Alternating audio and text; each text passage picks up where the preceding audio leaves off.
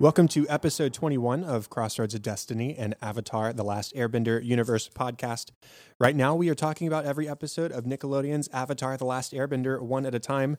I'm Chad Hopkins, and I'm joined by my co-hosts Andrew and Melanie Grant. How's it going? Pretty good. Going all right. And we are finally here in season 2. Yeah, we are. I'm excited. Already, we have some big things to talk about. Yep. So let's not delay. Let's just go for it. We are talking about Book 2, Chapter 1, which is titled The Avatar State. So we've referred to the Avatar State throughout our discussion of Book 1. That is one minor thing that Andrew and I sort of, quote, spoiled, because it's never referred to as the Avatar State until this episode. But this does refer to Aang glowing and having Super Saiyan powers. So this was directed by Giancarlo Volpe and written by a tag team of people, Aaron Ehasz, Elizabeth Welch Ehasz, Tim Hedrick, and John O'Brien. It aired on March 17th of 2006 and was animated by DR Movie. So here's our summary. With the Fire Nation fleet at the North Pole defeated, Aang, Katara, and Sokka leave on Appa for the Earth Kingdom, seeking Commander Fung, who will then escort them to Omashu, where Aang will begin his earthbending training with King Bumi. So that's fun. Meanwhile, Fire Lord Ozai has sent his daughter, Princess Azula, to retrieve Prince Zuko and Uncle Iroh, who are seen at best as embarrassments and at worst as traitors. So anything right off the bat, maybe not incredibly story important, that stands out, just like as we're getting into a new season. I'm just glad we're starting into a new season already. Happy about that. Lightning. Yeah, that's... Was that in the very beginning? Because I wanted to mention that, but I didn't think it was in the very beginning. Well, no, I just mean like in general. The beginning of anything. Season 2. Oh, so, yeah. Like the whole episode. Where did lightning come from? Yeah. Well... That's why I was looking at you like, there is like 1,000 things you can mention. Ready, go. Who are the old ladies? The creepy old ladies. Yes. Creepy questions old ladies. Ice. Are, lightning. They are good questions, and we do not have answers for you yet. Do not. Azula, is she a psychopath? I think so. I think that's pretty clear already. Straight up. Girl has, we barely know her, but I think we have enough information to make a decision. You straight up lied. She makes Zuko look calm. Yeah, Azula is voiced by Greg Griffin Delisle, who voiced a lot of characters from shows that we watched when we were kids. I couldn't name any specifics right now, but if you just looked at her voice roles, like you'd be like impressed with how many characters you recognize. So this is right in the time period where she was super active. She's still super active today. But yeah, great to have another talented voice actress added to the cast. And with Azula, there are a lot of questions. And yes, lightning being a big one, because we have never seen anything like that whatsoever being created by a bender. More to be revealed, I suppose. I really feel like Aang should just learn all of the things. Instead of taking a shortcut like he learned in this episode. Yeah, well, let's go ahead and get into it. So they are beginning to set out from the North Pole because the Fire Nation has been defeated and was just a super Koizilla thing. And before they leave, Paku, I think, was it revealed that Paku is going down to the Southern Water Tribe? Yeah. He said that in the last episode. Yeah, that was at the end of season 1. So he's going to the Southern Water Tribe. And so before Aang and company depart, and before he departs, he gives a couple of gifts. And so just wanted to point out what those gifts are. To Katara, he gives water from the Spirit Oasis that supposedly has unique properties. We have no inkling as to what those properties could be. Right. But important to note that she does have those at her disposal now. Aang got a whole bushel of waterbending scrolls. So that's going to help him in addition to having Katara as his proper master. And then Sokka got just a good luck out there, buddy. Yeah. Good to see you. All this important stuff. Finger gun equivalent. I guess very, you're here. It's very Horace Slughorn to Ron. Yeah. Good to see you, Weatherby. 1,000%. Weatherby. Yes. But yeah, I see that. Love that. And so they leave, and the goal is to eventually make it to Omashu, which was a thing that we talked about in our season 1 wrap episode. Melanie mentioned King Bumi, and I don't know if we like had any sort of official inkling of where Bumi would fit into this, or if he would fit into this. But yeah, I always had thought with the episode of King Bumi that the one-off episode was kind of weird because they seem to have given his character a lot of thought. Mm-hmm. And for us to only see him the one time felt strange. I was like, there's no way this is the only time we're going to see him. Right. And it makes sense that we would return to the one character that Aang actually knows. Yeah, he's only been in one episode. Yeah, he was in the... Told you, see? It feels like he should be in more. Well, I mean, because I know... Yeah, and it... Yeah. Oddly, I'm confirming your suspicions that he should be in more because I just have a lot of Bumi information in my brain. Also, and so for you to be like, he was only in one episode, I was like, no. Was he? Yeah, just the King of Omashu. So yeah, for him to return to the one person he like actually knew as a kid, right? And for him to have that connection, that's really special. Mm-hmm. Obviously, Bumi is still kicking and he's doing good. Like he was very fit, he was very capable last time we saw him. So it would make sense that he would go to Bumi as an Earthbender teacher, and so that's next up in the cycle since he has a waterbending teacher. But on the way to Omashu, or rather to get an escort to Omashu, they stop by a place in the Earth Kingdom where there's Commander Fung, who is going to give them that escort. But Fung has his own idea of what things Aang should be pursuing, and really seeking further training is not the thing. He thinks, and here we get to the title of the episode, that Aang should just like access his Avatar State thing and just go wipe out the Fire Lord right now. I mean, he just wiped out a Fire Nation fleet. Or rather, at least scared them away. And obviously, we've seen many times in season one where he has exercised that power and how destructive and capable it can be. Mm-hmm. But Aang has been having nightmares about his Avatar State powers. He has this sort of out-of-body experience where he sees all the things that we saw, but from an outside perspective. And I can understand where to a 12-year-old, that would be pretty scary. Yeah. Well, yeah, I don't know. Just as a person who... gets nightmares, you would think like that's your subconscious way of telling you like this is a no-go. Mm-hmm. It's something that's everybody's telling you to do. It doesn't necessarily make it the best idea. True. Right. And he is being aware that how capable of destruction you are, especially being a peaceful soul that he is, seeing the sheer power that he can tap into is something that is right. It should scare him, and rightfully so. And that's actually something that kind of spoke to me when I was younger. I was always a bigger kid and had an anger issue. So for me to like be aware of how capable I am of hurting people, whether I know I'm doing it or not, was something that kind of resonated with me. And so I see that. I mean, obviously I didn't go to the Avatar State because that'd be really cool. But anyway, I would have raged more often. But ultimately I thought it was something very interesting that looking at it, he didn't see that he just had a bunch of power and was just like, yeah, let's go. We can do this. It was more of this could go really bad. This could cause some major damage. And we see that in his nightmares, too. Like, the nightmares we see at the start of the episode before we're even introduced to General Fung, or Commander Fung, sorry, I don't remember which it is. Those nightmares are things that we already saw. It's things that he's already experienced. He's just seeing them from an outside perspective. Later in the episode, he has a nightmare where he, like, straight up murders Zuko. So he sees the potential, and we know how averse to that deliberate conflict and that deliberate violence that Aang is. And so he is resistant at first, to his credit, but I also understand why he would consider this as a potential out for all the training he has ahead of him. Right. Because he is right when he says to Katara, the longer it takes me to train myself to become the Avatar, the more people get killed by the Fire Nation. Right, which was Fung's main point. Right. Was just like, that's great that you want to learn how to be the Avatar.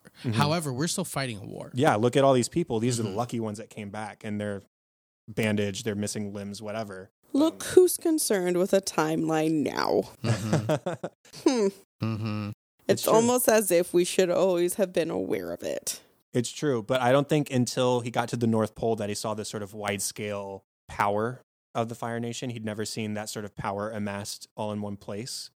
And to imagine that kind of force is being let out on other places throughout the world, and they don't have the Avatar there to save them at the moment, then I can understand why he would be like, let's just let's see if we can figure this Avatar state thing out. Let me activate it and go get Ozai real quick. Yeah. Just cross that off the list. Yeah. We'll end up penguin sledding later. You know, if it were that easy, that whole episode of the Winter Solstice would not have happened. Where they were warning him and telling him, like, hey, this is a serious thing. Like, this is something they wouldn't have dedicated two episodes about it. That would have been, that's a bit more meta of a point. Like, yes, based on the storyline that we already have, that obviously isn't the case. But also, it's a question that's worthy of being asked. And I think that's Fung's point is we could just, I mean, he's like a Banff when he turns into the Avatar or goes into the Avatar state. Maybe we can just knock this off and make it happen. Because I think also since we're making meta arguments, that there would have been a person along the line that said, why didn't you just go in the Avatar state? And, you know, we ended in season or episode 1 of book 2. Like, why can't we just do that? Like, he just needs to get into near Ozai and go into the Avatar state, and it would have been done. Mm-hmm. So we needed the episode to prove that isn't a viable option. And good old Roku coming at the end is like, listen, you do this, and you f up. It's like there's no restart button. Right. Yeah, we'll get to that. So they go about trying to trigger this Avatar state, and they try like fancy herbal teas that are basically a 5-hour energy. Yep. And they didn't work. Chad liked that scene. I did, because they sped up Aang's voice, and it was kind of a slightly higher pitch, and it was really funny. Do our listeners know that's how you listen to things? I listen to podcasts slightly faster, yes. Which I've never known anybody to do in my life. But it doesn't raise the voices like that. It's just faster. It's just, of course you would enjoy it. Yeah. I listen to more podcasts that way. But anyways, so they try that. It doesn't work. They try sort of scaring it out of Aang. Sokka's like, I can sort of just freak you out. I feel like I've been watching way too much kids television. It's like the Hiccup episode of Gabby's Dollhouse. They gotta try literally everything. They're trying to scare the Hiccups, basically give him the Hiccups, which is the Avatar state. It's just there's too many connections. I need to stop watching TV with my 3-year-old. That's fine. Yeah, that's fine. Tell me you have a toddler without telling me you have a toddler. But that doesn't work. So Sokka tries hiding Momo in his shirt, and so he does the whole "my head is Momo's head" thing, and that didn't work out. Yeah, no, that was still terrifying. I think their worst attempt by far was when they had Aang wear a ceremonial piece of clothing or garb from each of the four nations. And then he was like, watch as I combine a little bit of each of the elements in this bowl. And it's like he pours some water and some dirt. And it made mud. It was a torch in there. Yeah. And then he just like takes a bellows. Yeah. And is just like, there's some air, and then he throws it on Aang, and it's just a muddy mess. Yeah, he's like, this is just mud. What are you doing? Like, what is this going to accomplish? Anyways, Aang, it's at that point in the like episode. How his reaction real quick. Like how his reaction was like, but did it work? What, do you feel anything? Like, and Aang starts getting an itch in his nose and sneezes everywhere. And it's at this point that Aang has that second nightmare about potentially killing Zuko while in the Avatar state. And he's like, yeah, this isn't for me. I got to stop this. And he goes to tell General Fung, by the way, I looked it up. Good. General Fung the next day, hey, this is a bad idea. We can't trigger it. It's not working out for us. Nice try. Let's just go to Bumi. And Fung is like, yeah, I got one more idea. Or. And so he has all of his men attack the Avatar. That is not a phrase I expected to hear from Fire Nation personnel. Was men attack the Avatar. Yeah. So we have this long sequence of them trying to earthbend around Aang, and of course he's an airbender. He's a master of evasion, and he continues. He has this great line that Andrew really liked when we watched it the other night together, where Fung says, "You can't run forever," and Aang says, "Oh yeah, you can't fight forever." Right, and I mean, it's true. One of those things is going to have to end at some point. Mm-hmm. But at this point, Katara, who had sort of reserved herself to avoid being around Aang while he pursued this venture, because she went to him and she said, you know, this is scary. I don't like seeing you in the Avatar state. It's always when you react emotionally to something. Like the very first time or second time, I guess, she saw it was at the Air Nation Temple in episode 3 when he found Monk Gyatso's body. And so it was a really powerful emotional experience, and it was sort of traumatizing for him. So she didn't want any part of it, but hearing all this commotion in the yard going on, she goes out and Fung's like, found it. That's the way I'm going to get him. You are it. Yeah. Let's do this. So he sort of creates a quicksand effect at her feet, and she slowly sinks into the ground until she is fully submerged. And Aang's reaction is to, hey, guess what? He's in the Avatar state now. I'm going to rip y'all up. And Fung gets to witness the power of the Avatar state and a reason why this is a really bad idea. Which doesn't sink in originally. No. In fact, he's just like, bet, we got it. Let's go. Like, we figured it out. Yeah, I love how he says, that was almost perfect. Mm-hmm. And in the background, like his temple thing is like in ruins. Yeah, all those like coin things that they were fighting with are just embedded into the side of the wall. Which I just want to throw this out for people who have watched both shows. The big Earth discs are sort of a predecessor to what we see coming up in Legend of Korra eventually. Anyways, while he is in the Avatar state, he is whisked away by Roku and his dragon for a little bit of story time. Mm-hmm. And there's some real heavy stuff in this section. Mm-hmm. He gives that info about the Avatar state that Melanie, you were asking for when we were sort of looking forward to what's coming in this episode. Last time we talked, you said you wanted to find out more about the Avatar state or more about the Avatar genealogy. And we did find it for sure. Whoop, there it is. We're kind of screwed. We're kind of screwed, guys. So Roku is like, so listen, this is a powerful thing for sure. Mm-hmm. And while you are in the Avatar state, you are at your most powerful, but you are also at your most vulnerable. And how is that, you ask? When you are flinging rocks and fire and air and water in every direction, it is because you die forever. And the Avatar state is gone, or the Avatar cycle is closed forever if you are killed in the Avatar state. The chain is broken. Mm-hmm. Yeah. So and the Avatar ceases to exist. It as a defense mechanism, right? Not meant for this offensive affront on Ozai. Right. So bad idea to activate it on purpose. Bad things could happen if something were to be triggered into, if he was to be triggered into the Avatar state, and things were to go awry somehow. Mm-hmm. So that option is now officially closed off. And I think that was probably a response to the many times in season 1 where he did go into the Avatar state. It's sort of like, here is why we can't just continue to put Aang in the Avatar state. Why he can't just like snap his fingers, get angry at people, and go take care of business. This opens him up to a huge vulnerability. Like Frodo in the ring. Yeah. Anytime you put on the ring. Also takes you back a step, essentially. Boom shaka. Opens the gates to Sauron. So anything to say about that piece of information or about any more of Aang's story? Just thank you. Thank you for the freaking answers. Thank you. Oh, yeah. I was done, guys. Yeah, I was like 20 episodes. That came up a little bit sooner. A little bit sooner. Yeah. Just some basic information. We saw him go into the Avatar state for the very first time in episode 2. Yep. And yet, it took to episode 21 for us to get some reasonings. Mm-hmm. Well, like I said, they were probably on those early like Google Groups pages in the early 2000s, and like, oh, these people are complaining that he didn't just go into the Avatar state. Yeah. Let's give him a reason why. That makes sense. Episode 1, the Avatar state. If we really want to keep going back to Lord of the Rings, it's like, why wouldn't they fly the eagles to Mordor? Dude. Right. Not a thing. Not a thing. You guys did promise less fluffy episodes, more solid episodes. Yeah. Yeah. And here we are, episode 1 of season 2. Yeah.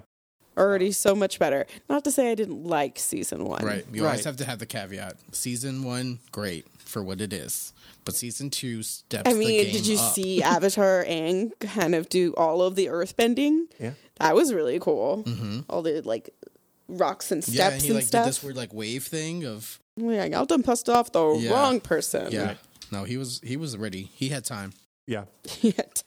So to close out his part of the story, I suppose, I love when Fung is like, well, let's just try again. We almost got it. And Sokka knocks him out. And he says, does anybody have a problem with that? And all of his men who were just like, nah, we're good. All these men were just terrorized by the Avatar. Yeah. Like, yeah, bad idea. Let's not do that anymore. Then I guess it's some subordinate is just like, y'all still want to ride?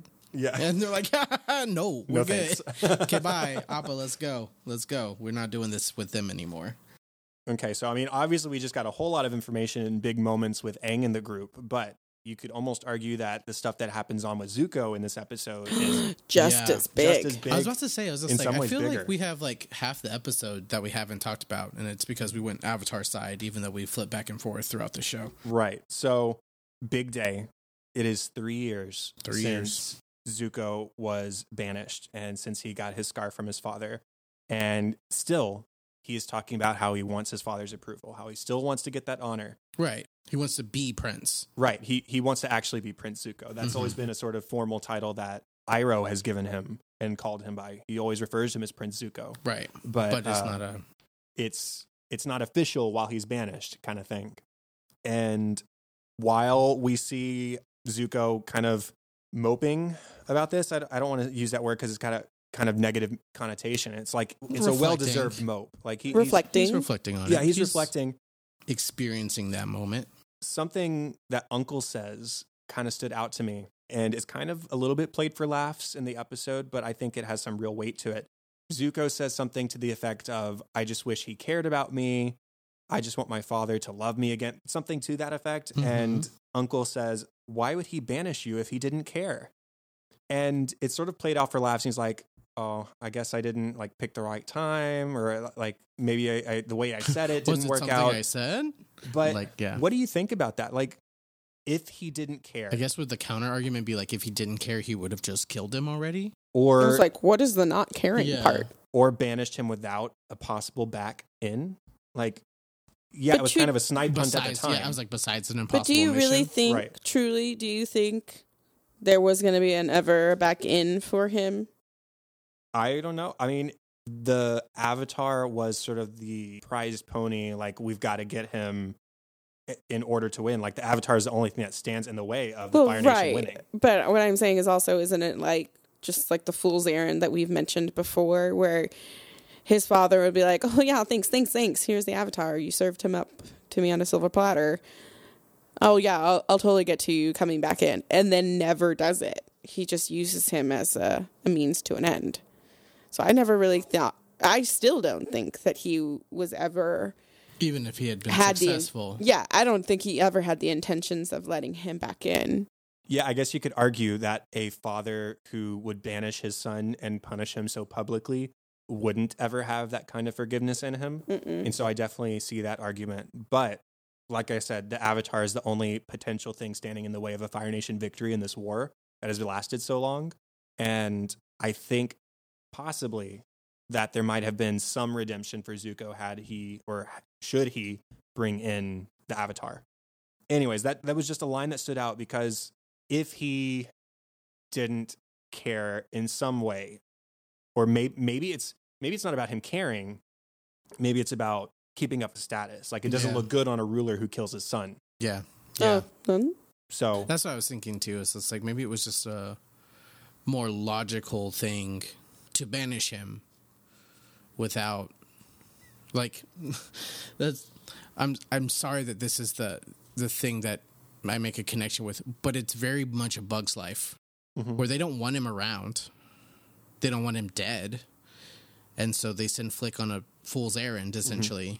And they're just like, hope he doesn't die. Okay, bye. Like, right. That's kind of the vibe, the situation that I kind of feel Zuko's in is like, I think Iroh's point is if he really just wanted him gone, he would have been imprisoned or killed. And so there's still the part of like, there's still a part of Ozai that's his father and doesn't want him dead.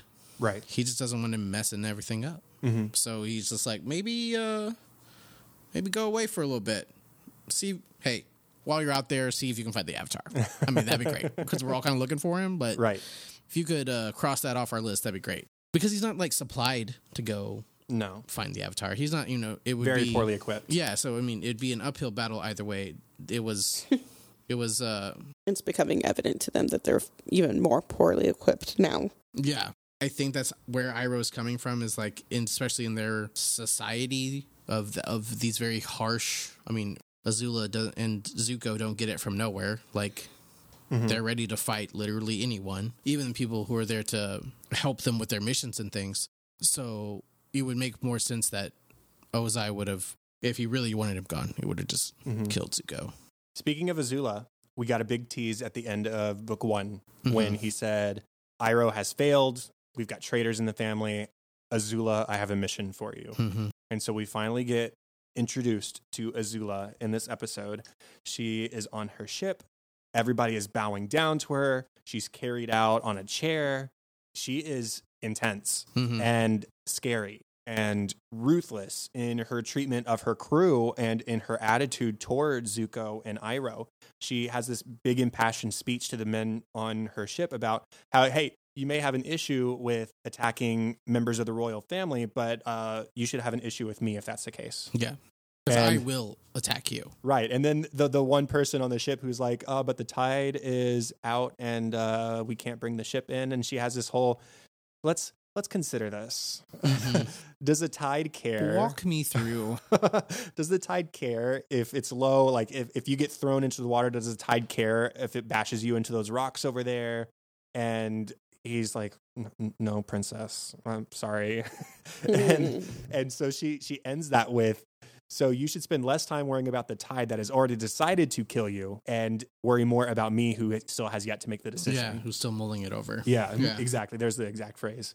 And so, Melanie, what was your first impression of Azula after this scene? Yes, queen! I was like, I don't remember what I exactly said.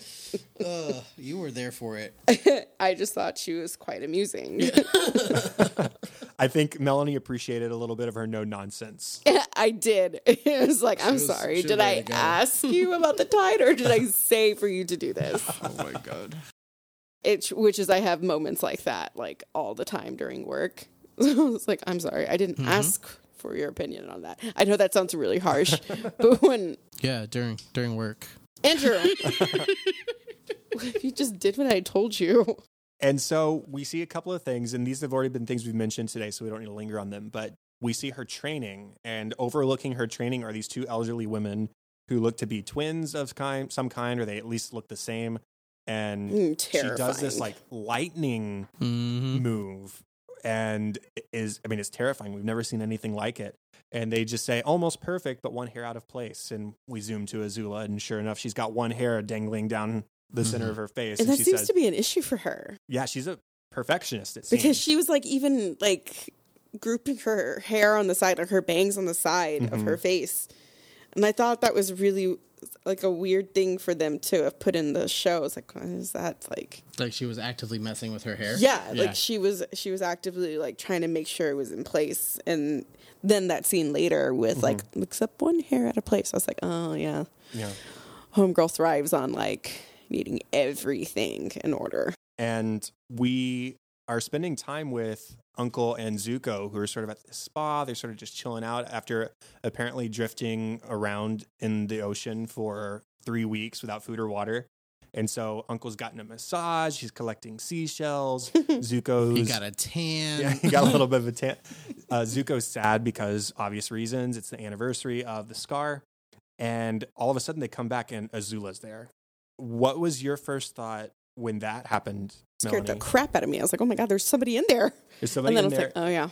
And it's Azula, and she lies. She straight up lies. Mm-hmm. And that's why I think she's a sociopath. I was going to ask you how long you bought into her lies, but you never did.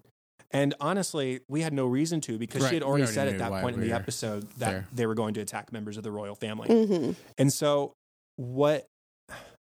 okay, Azula's thoughts. Do you think that she intentionally knew what the significance of this day was, showed up with Zuko and said, Daddy wants you home, leads him into this false sense of hope, and all of a sudden, when he walked on the ship, he was going to be locked away? Like, do you think the ultimate desire was to crush his spirit? Absolutely. Yeah, absolutely. I'm going to have to agree with Melanie. Like, I think she can tap into Azula's mindset. Excuse me. Just because that's exactly what I would have done. No, I'm messing. I think it was interesting that for someone that we've already seen so aggressive, so violent, mm-hmm. for her not to just like bust down the door, lock him up, throw him on the ship. It was very interesting to me that her move was psychological. Home. Mm-hmm. Why? You said that was a surprise to you? Knowing what we know about Azula right now, in terms of how violent she is, for her first move not to be like, all right, knock people out, get them on the ship, let's go. Because she's prepping everyone for that. Mm-hmm. She's like, we're about to go into a fight. Mm-hmm. And then she's like, oh, by the way, Dad regrets everything he's ever done to you. He's like super upset. Want you home. Let's go home. Big brother. I think it's the opposite. She totally did like what a girl would do. She chose her playing field. Mm-hmm. And she picked because I would have thought moment. Not to give gender roles to this, but I think it would be what you were describing would be more of a man's mindset of getting things done. Let's do this. Found him. Let's bag him up and go. Mm-hmm. She's more calculated. No, absolutely, and I think it shows that side of Azula that we haven't been shown mm-hmm. is that she's not here just to get things done. She's here making moves. Mm-hmm. She's here to enjoy what she's going to do. She dove into that role immediately. Obviously, there's implication of a past between Zuko and Azula. Mm-hmm. There is a past between Zuko and his father. I mean, he's banished and has a scar from his own father in an Agni Kai. Like, she is there to take her place. She's not just a fighter. She's not just someone's tool. Mm-hmm. She's going to be a general. She's going to be head of a royal family. She's here to make things happen without really having to lift a finger. Well, I think you could also, just to linger on this for one more moment, I think that you could have said she did it this way to make it easier. I mean, again, we haven't seen Iroh firebend. At the end of this episode, still, we've seen him firebend once. Oh, yeah. In this episode, we haven't seen him firebend. We just see him, like, throw people off the bridge on the gangway. No, he firebends. I saw it this time. Still, we haven't seen, like, Uncle Iroh's full potential. Right. And so for Azula to go in and say, hey, here's this peaceful way to get you on my ship. No, 100%. Yeah. I was going to say that too. It's like, yeah, if it was just Zuko, she might have just busted through. Mm-hmm. But she knows that she has to convince Zuko to come because Iroh is there. And Dragon of the West. Whether she knows his full potential or what he's fully capable of, I think Azula at least knows that he's far more formidable than Zuko is. Right. So Uncle sees through this right away too. Duh. And he knows his brother. And you want to say like, and you should know your sister. Like, yeah. Because he's older. It's not like she was gone by the time he grew up enough for him to remember. Right. He's the older one. He should know the little sociopath that she is. Yeah, but this is the significance of the day playing into it, too. Mm-hmm. Like, here's a way to get exactly what you want. Come with me, and you'll get it. But Uncle sees through it. He's suspicious. He tries to talk Zuko out of it. But Zuko cuts straight to Uncle's feelings, says, calls him a lazy, mistrustful, shallow old man who's always been jealous of his brother. And I don't think Uncle takes offense to it because I think he knows the place that Zuko is coming from and what he's wanting. Mm-hmm. And so the next day, Uncle shows up as Zuko's leaving and says, hey, wait for me, I'm coming too. And Zuko, to his credit, is delighted that his uncle has sort of changed his mind at his coming. Mm-hmm. But as they're walking towards the ship and they're walking up the gangway and they have the Fire Nation army lined up on the sides. He's got those shifty eyes going. Yeah. Like, okay, I know looking this isn't right. I'm on my toes. I'm ready. And the split second after the captain calls them prisoners by accident, Iroh is ready to go. He's like, knew it. Let's go. Yeah, let's go for this. And a couple things happen. Azula just walks away. Like she just walks onto the ship. Like well, that happened. There's no threat here. Whatever. I mean, obviously she's pissed at the captain, and he's probably gonna meet his maker in a little bit, but Zuko don't got to worry about him. Yeah, no, immediately turns her back to him. Like, right. And so Iroh's throwing people left and right. Zuko makes it onto the ship, and they have a confrontation, and they fight. And a couple of things about this fight. One, Azula doesn't seem to be trying very hard. No. I told you. That's what I said, didn't I? Yeah, yeah. She's not firebending. Zuko's got his flame daggers out. That's a new thing. We haven't seen that before. It was like, we haven't mentioned the weapon. Yeah, it's pretty cool. I have a Funko Pop, I think, that has Zuko with his flame daggers. Color me surprised, Chad. So she's just like sidestepping everything. Like, this isn't much effort for me. And what's more is she like counters with just normal fighting attacks and like scratches his head, like, haha, just playing with him. Yeah. And then while this is going on, she delights in telling Zuko how his father blames Iroh for the failure in the Northern Water Tribe, but just sees Zuko as a, quote, miserable failure. There it is. I mean, this is what she was wanting to do all day anyways. Yeah. Probably exactly what she was going to do as soon as they were in a cell, too. Like, right. Oh, haha, by the way. Yeah. Salt in the wound. Yeah, and so she knocks Zuko down, and she prepares her lightning move and is ready to zap him to Kingdom Come. But Iroh steps in the way and catches her and redirects the lightning.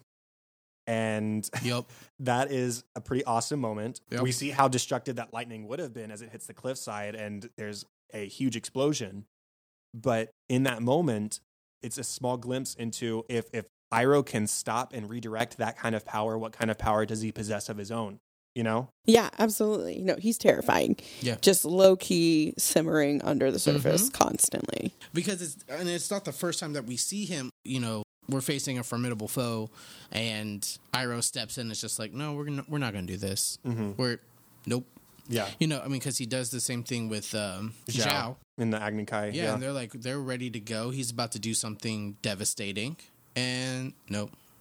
Right. Iroh's there just to. I mean, and then that's the crazy thing is he's using his own power not to, like, reflect or destroy whatever's attacking them, just to redirect it and be like, this isn't how we're going to take care of this. Mm-hmm. Try again. And then just to finish things off, he throws her overboard. Like, yeah, I mean, of course, because they still have to get away. Child. They still have to get away, so he's just like, yeah, gotta go. Later, Azula. And that leads us to the final moments for them for the episode, which are really... I think it's pretty devastating. Yeah. Where they crouch by the riverside and Azula is telling her men and holding up a wanted poster that anybody who harbors these fugitives are also considered enemies of the Fire Nation. So they are officially branded as fugitives now. And as they kneel at the riverside, Zuko and Iroh take turns cutting off their ponytails, which is, it's a symbol of status. The ponytail is, it's a symbol of status as royal members of the Fire Nation, but it's also a sign of losing your honor, basically. Mm-hmm. It's like, this was part of who I am, and now I'm cutting that part off of me. So it's really sad, especially for Zuko. Iroh had sort of already distanced himself from that part of the Fire Nation. Right. But this is like feels like a closing of a door. Yeah, absolutely. We're not a part of that anymore. We are not trying to get back. Right. Even though Iroh had sort of distanced himself from the warmongering part of the Fire Nation, he was still flying under Fire Nation colors and wearing Fire Nation armor and all that kind of stuff. And then when they attacked the Northern Water Tribe, it was under the guise of helping Zuko get to Aang. He acted as the sort of consultant for Zhao. Like he was like, I'm right up there back in my status. Right. And so that's gone. And Zuko seems to have lost the potential back to his family and back to his status as prince. And I think that just bumps him out so hard. I mean, it's a devastating thing. Any inkling of what is next for Zuko and Iroh? Is he going to go join up with Aang, you think? I don't know. Maybe. If I were him... and my sister just failed her attempt to take my life and my uncle's life, and revealed that her whole plot was to just mess with them and then kill them. Mm-hmm. Why would my alliances not change at that point? Fair point. I'm trying to think of what else could be said about what's next for them. I mean, obviously, they can't be so public about who they are anymore. Yeah, because they interact with the Fire Nation on a regular basis. At least through season 1, they did. Mm-hmm. Like, they were in and out of multiple camps and strongholds and things like that. That's where we get the Blue Spirit episode and all of those kind of things. Mm-hmm. So even though they were technically at odds in that Blue Spirit episode, he, as Prince Zuko, was still welcomed there. Right. And now that's not the case. No. We will see what's next in store for, I mean, everybody, because Aang is presumably on his way to see Bumi, mm-hmm. and Zuko and Iroh are now shamed and no longer part, technically, of the Fire Nation. Right. And so we're just going to have to wait and see what's coming up next. And speaking of what's coming up next, the title of Book 2, Chapter 2 is The Cave of Two Lovers. So, any thoughts about The Cave of Two Lovers? No. No. Remember, kids, this is Nickelodeon. Mm-hmm. Yeah, so I mean, there's not much guessing to be done based off of that title. Is it another legend? Is it another legend? Maybe. We can definitely pencil that in as a possibility. But yeah, we'll just see. And I will say, I like the next episode. Mm-hmm. But I could also say, I like the next episode at the end of every episode we do. So, I mean, especially in season two, it's a great season, and I'm looking forward to talking about it. So there's one last thing that I teased you guys with earlier, but haven't yet given you an answer. Oh, yeah. Who is his voice, Chad? So who the Fung is Fung? Okay. Stop. The voice actor for General Fung is Daniel Day Kim, who was just cast as Fire Lord Ozai in the live-action Avatar: The Last Airbender Netflix series. So that's going to be fun. He's got a great voice for it, I think. He's already got attachment to the franchise, which is cool. Just speaking of the live-action series real quick, I texted you guys a link today because there has been more stuff that has been announced as of today. Iroh has been cast. His name is Paul Sun-Hyung Lee. He's star of a show called Kim's Convenience, which I haven't heard of or seen, but it's pretty good. The picture of him looks great. He's got a great Iroh voice too. It's kind of low register with a little bit of like the saged wisdom kind of thing. He plays the father in Kim's Convenience. He's pretty funny too. I'll attach this article in the show notes, but the picture that they've provided of Paul Sun-Hyung Lee, I mean, he could just like walk onto the stage wearing a Fire Nation costume and he would look like Uncle Iroh. Yeah. Let me see. He looks great. Dang. Yeah, he looks great. You know who looks more like Uncle Iroh than the other guy? Who? That other guy in the stupid movie that we watched that we'll never mention again by name. Yeah. Oh, yeah. No, that was literally what I texted. I was like, it's already a better Iroh than the movie. Yeah. Shantu, by the way. But in this announcement also, I mean, Iroh was the big announcement, but we also got Monk Gyatso. He is going to be played by Lim Kai Siu, and Ken Lung is going to be Commander Zhao. So we've got all those characters cast now.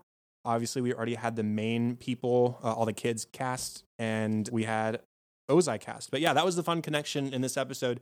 We were wondering at the beginning while we were watching, and I was like, let me look it up real quick. Mm-hmm. And as soon as I found it, I was like, I'm not going to tell you right now. Devious. And he goes, Melanie, don't look it up. I was like, Although it wouldn't have meant anything to you, I don't think. It wouldn't have. I don't know if you were aware of that news. No, because you sent it to me when I was at work. Yeah. So, yeah, Daniel Day Kim was Fung, but he is also going to be our Ozai in the Netflix series, which has just started production. So it is getting closer to being a real thing.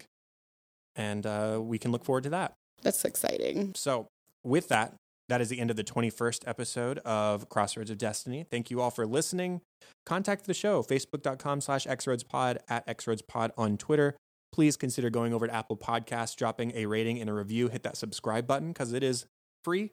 You can email any long-form feedback or ideas to our email address, xroadspod@gmail.com. And we would love to hear a voicemail from you and include it on the show. Just call 3145-YIP-YIP. That is 314-594-7947. And it should be stated, if you're international, if we have international listeners, you just put a little +1 at the beginning and dial that same phone number and you can call.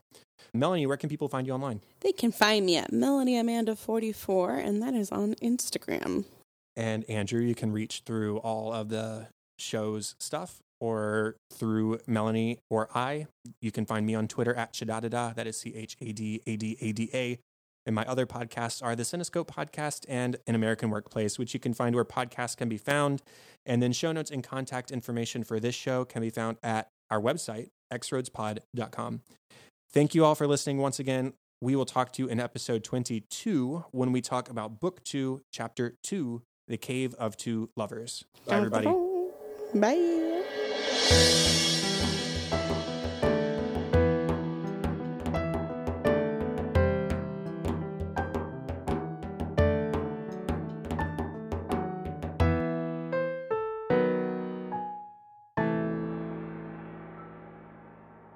So he sort of swallows her into the ground, and let me rephrase that, I guess. I hated that.